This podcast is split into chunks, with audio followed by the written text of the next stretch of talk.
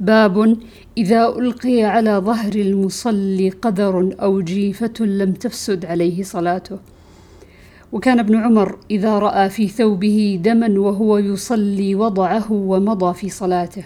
وقال ابن المسيب والشعبي إذا صلى وفي ثوبه دم أو جنابة أو لغير القبلة أو تيمم وصلى ثم أدرك الماء في وقته لا يعيد.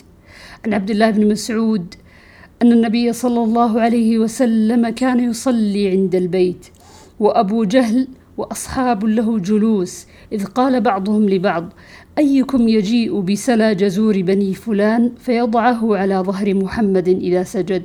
فانبعث أشقى القوم فجاء به فنظر حتى إذا سجد النبي صلى الله عليه وسلم وضعه على ظهره بين كتفيه وأنا أنظر لا أغني شيئا لو كانت لي منعه. قال فجعلوا يضحكون ويحيل بعضهم على بعض. ورسول الله صلى الله عليه وسلم ساجد لا يرفع رأسه حتى جاءته فاطمة فطرحته عن ظهره فرفع رأسه ثم قال اللهم عليك بقريش ثلاث مرات فشق عليهم إذ دعا عليهم.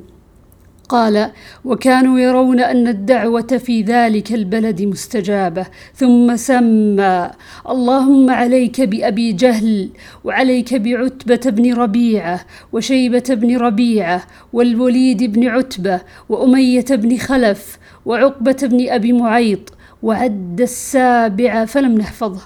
قال فوالذي نفسي بيده لقد رأيت النبي الذين عد رسول الله صلى الله عليه وسلم صرعى في القليب قليب بدر.